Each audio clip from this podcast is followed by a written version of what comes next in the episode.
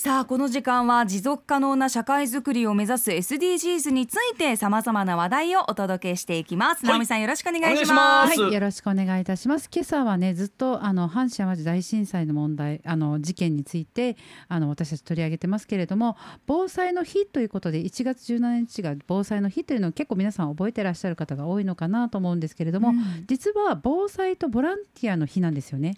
でこの,、まあ、あの大きな、ね、震災が起こったことで、えー政府や行政の対応の遅れが批判された一方で学生を中心としたボランティア活動が活発し日本のボランティア元年というふうに言われたっていう、まあ、きっかけになっているんですね。はい。同時に、まあ、1995年にこの阪神・淡路大震災の災害が発生しましたけれども1998年には NPO 法という、まあ、法律も出来上がってもっとお互いに助け合えるように NPO の方々ももっと社会的に光を当ててそのまあ結局こういう大震災が起こった時に行政も何もかももうインフラも全部もうなくなってしまった場合はいに互いが助け合うっていうことうんで復興を行っていくっていう意味ではボランティアおよびまあこの NPO の方々にちゃんと焦点を当てましょうねっていうきっかけになったのかなっていうふうに思っています。はい。で、えー日本全国の、まあ、いろんなランキングがありますけれどもよくね5年に一度あの全国の、えーとえー国勢調査っていうのがありますよね。うんうんその時に25歳以上の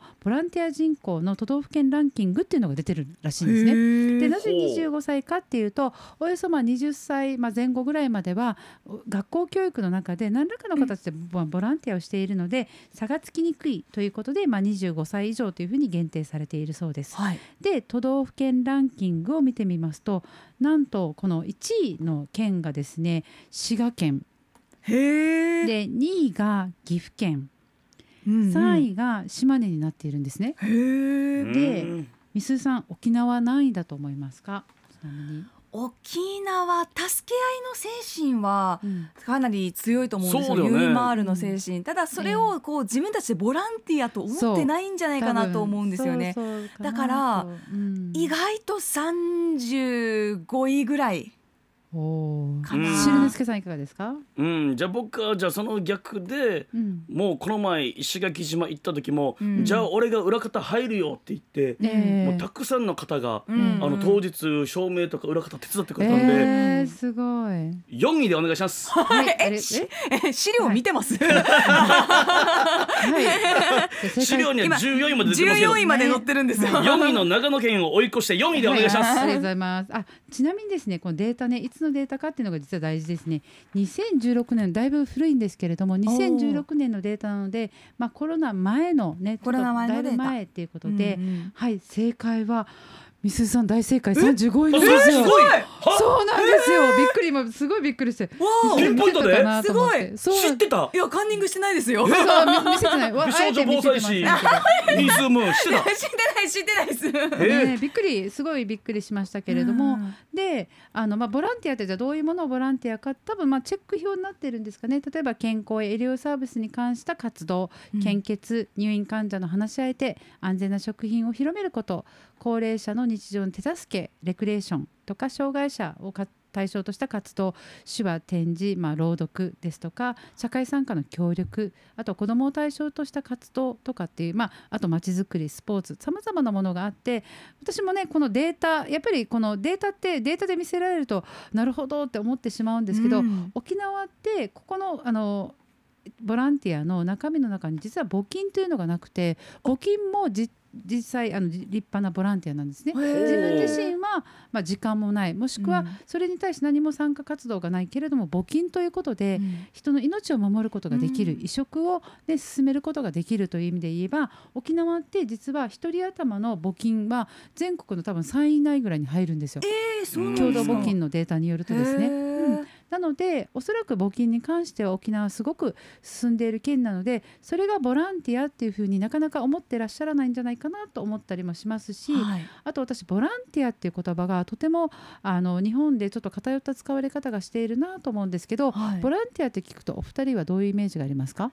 うーん例えばもう今日に関連していると被災し被災地に行っええて助けたりとか、ええ日頃からずっとやってないとボランティアじゃないのかなっていうイメージはありますよね。というイメージ、はい、うん。しるんすけさんはいかがうん。なんか。かもう無償の愛とそいううかですね、はいはい。うんですよそうですね。はい、うん。この無償という言葉が非常にあの、まあ、ポイントになっていまして日本は例えば人手不足をこのボランティアさんで補う無償の労働みたいな形で活動みたいなことを非常に言われたりとかみすーさんのように継続的に何か崇高なものをやっている人たちのことをボランティアとうんかボランティア団体っていうふうに呼ぶことが多くて、えっと、語源としては自発性自発的に何かをするっていうことがボランティアなのそうで。ね。そうなんですよ。自分が得意なものこれだったらできるって思うものをちょっと自分の時間を使ってエネルギーを使ってやることをボランティアの語源としてはあるのでじゃあさっきのしんのすけさんが言ってた石垣島で俺が方やるよって言ってくれたの完全にボランティアってこと完全にボランティアあなるほど。自発的に言ってくれたっていうこと。そうなんですはいはいそうです確かにそうなんですよ。で SDGs で皆さんなかなかそれがピンとこないかもしれませんけど SDGs っていうのは社会のあらゆる課題を自分ごとに変えてより良い社会を築いていく。うんもしくは社会課題を解決していくっていう意味で言えばもちろんこの自発的な活動って非常に大事ですし、うんでボランティアあの無償って意識が高いですけど有償ボランティアって言葉もありますので。はい、そうなんですよ。あのわずかなですけど金額をもらうとかですね、はいはいそういったものもあるっていうのはあります。うんでですね、えーもう一つちょっとじゃあ残念ながらじゃあランキングが非常に最下位の県が2つあ最下位まあ47都道府県中46位と47位どちらだと思いますか汁之助さん？どどちらっていうのはいや46と47ははい、何かってことですか？どはいどこのえ県かどういうことだろう？えーねじゃあ東京ってこと？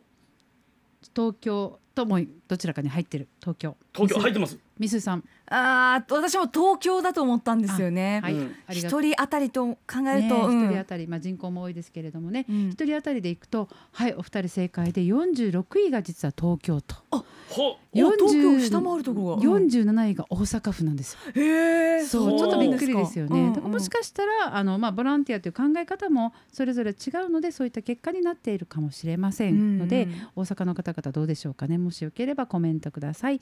で、えーさっき言った滋賀県が1位ということで、はい。滋賀県私もね情報完全にはないんですけれども、いろいろ今回調べてみました。そうするとですね沖縄県ってあの長寿県っていうふうに言われてましたけど今それがだんだんだんだんまあ下位の方に下がってきてるっていうのはよく言われてますけど、はい。なんと男性の平均寿命が全国1位が滋賀県なんですね。はい。ボランティアも1位ではい。男性の平均寿命も1位。1位で、うん。あんまりマイナーですけれども実はそれを結構滋賀県を売りにしているそうです。でこのただ単に平均寿命を伸ばそうということではなくて、えーまあ、女性も男性もどちらとも実はその長寿県に今なっているらしいんですけれども、例えば男性女性もですね全国3位になっているそうなんですね。へうえん、であのこの健康寿命推進課職員さんのコメントがあってちょっと見ますね、はい。健康寿命を伸ばすだけではなく健康なシニアが生き生きと暮らせる活力のある長寿社会を作るため滋賀県レイカディア大学を開設した。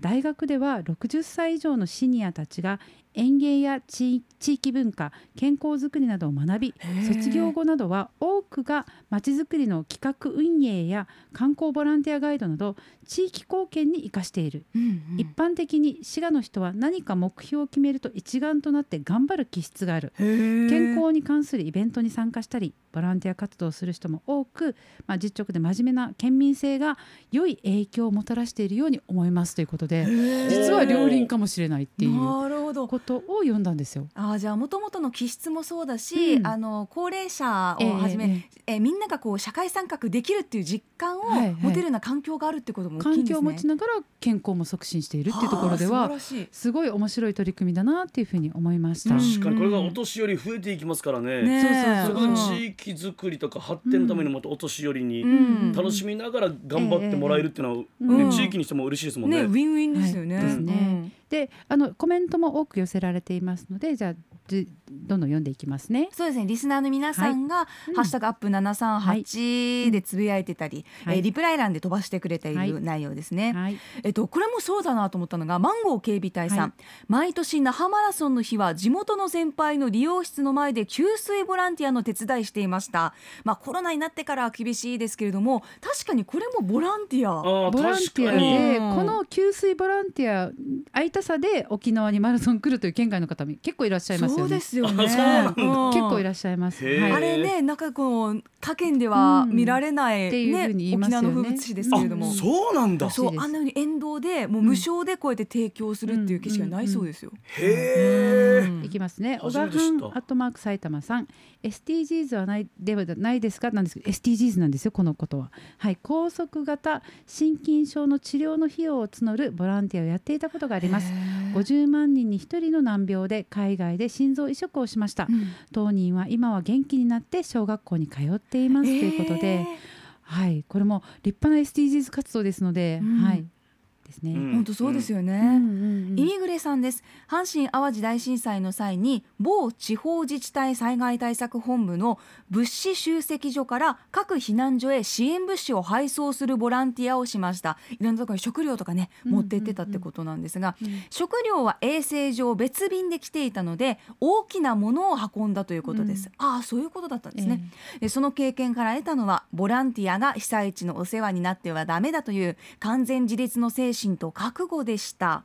ということでやはりこう東日本大震災の時にも言われたんですけれども、まあ、ボランティアに行った人が「え私たちのご飯はないの?」とかうん「えお手洗いもないの?」とかいうケースがなんか、まあ、ちょっとあるみたいで,、ええ。でイミグレさんはそれを阪神・淡路大震災の時に、うん。あボランティアに行く側は自立して頑張らないとなっていうことを思ったっていうことですね。なんか日本人は何か災害が起こった時にすぐあやりたいっていうことで駆けつけたいっていう気持ちが非常に強いらしいんですね。ねその時に何の装備もしないで行く方がまあいらっしゃるっていうことは結構問題になっているので、はい。行く前にしっかり何が必要なのかそしてうん自分は3日分のね食料とか、まあ、衣類とかも全部持っていくっていう覚悟はやっぱり必要でしょうね。うん。はい。またこう RBC でいうと、うん。応援18の旅立ち、ええチャリティーキャンペーンも、えたくさんね募金で、はい。あの、えしてくださる方とかカレンダーを購入してくださる方いらっしゃって、これもまあ広く言うとボランティアの一つではないかと思ってるんですよね。えであと、うん。うんみすゞさんであったりとかしるねすけさんもプロのあのか活動としてというかプロの、まあ、働き手として、はい。自分の能力を誰かに、まあね、少し分けるっていうことでよくみすゞさんが朗読のボランティアをあ高校生にされているのかなと思うんですけど、うんそれはどういう形で今進んでいる形ですかね？そうですね、えーとまあ、この大会に出る子たちに関しては、原稿のちょっと添削をさせてもらったりとか、読み方の指導をしたりとか、あとは夏の講習会とかで、えこういうふうに声出すと楽しいよとかって言って、その声で表現することに対してもっともっと自信を持ってほしいなっていう思いでええやってるんですけど、そっかこれってボランティアなんですボランティアなんね。ですよ。自発的にやってらっしゃるで自分の能力を少し分ける、まあ、プロボノっていう言葉も使ったりしますけれども、プロボノ？ボランティア。プロの能力を生かしたボランティアってことですね。というのも言います。へーしゅんすけさん何かありますか？そうですねまあ僕はですねまあ、基本的に何か、えーネタをやったりとか、うんえー司会をやってる時はギャランティーをいただいてるんですけれども、ええまあ、自発的にやっているという意味ではこれからも優勝ボランティアって言っていこうかなと思います。それは多分ちょっと違うかあな。違うかうんうんうんうんしっかり怒られた。それはねちゃんとこの線引きができますから。はいはいまあでもそうですね、まあその、えー表現力とか、ええまあこの伝える力とかを、うんまあどこかに活かせることがあるのであればそれも勉強していきたいですね。うん。自分がね社会をこういうふうにちょっと良くしていきたいなと思って動いたこと、それがボランティアはい。だと思うとできることもね、はい。やれることもいっぱい浮かんでくるなと思いますね。うんはい、ということで今回は「ボランティアと SDGs 国内編」というタイトルでお届けしました。玉城直美さんありがとうございました。ありがとうございます。アップのポッドキャスト最後までお聞きいただきありがとうございました。生放送は平日朝7時から。FM921 AM738 RBC アイラジオ。県外からはラジコでお楽しみください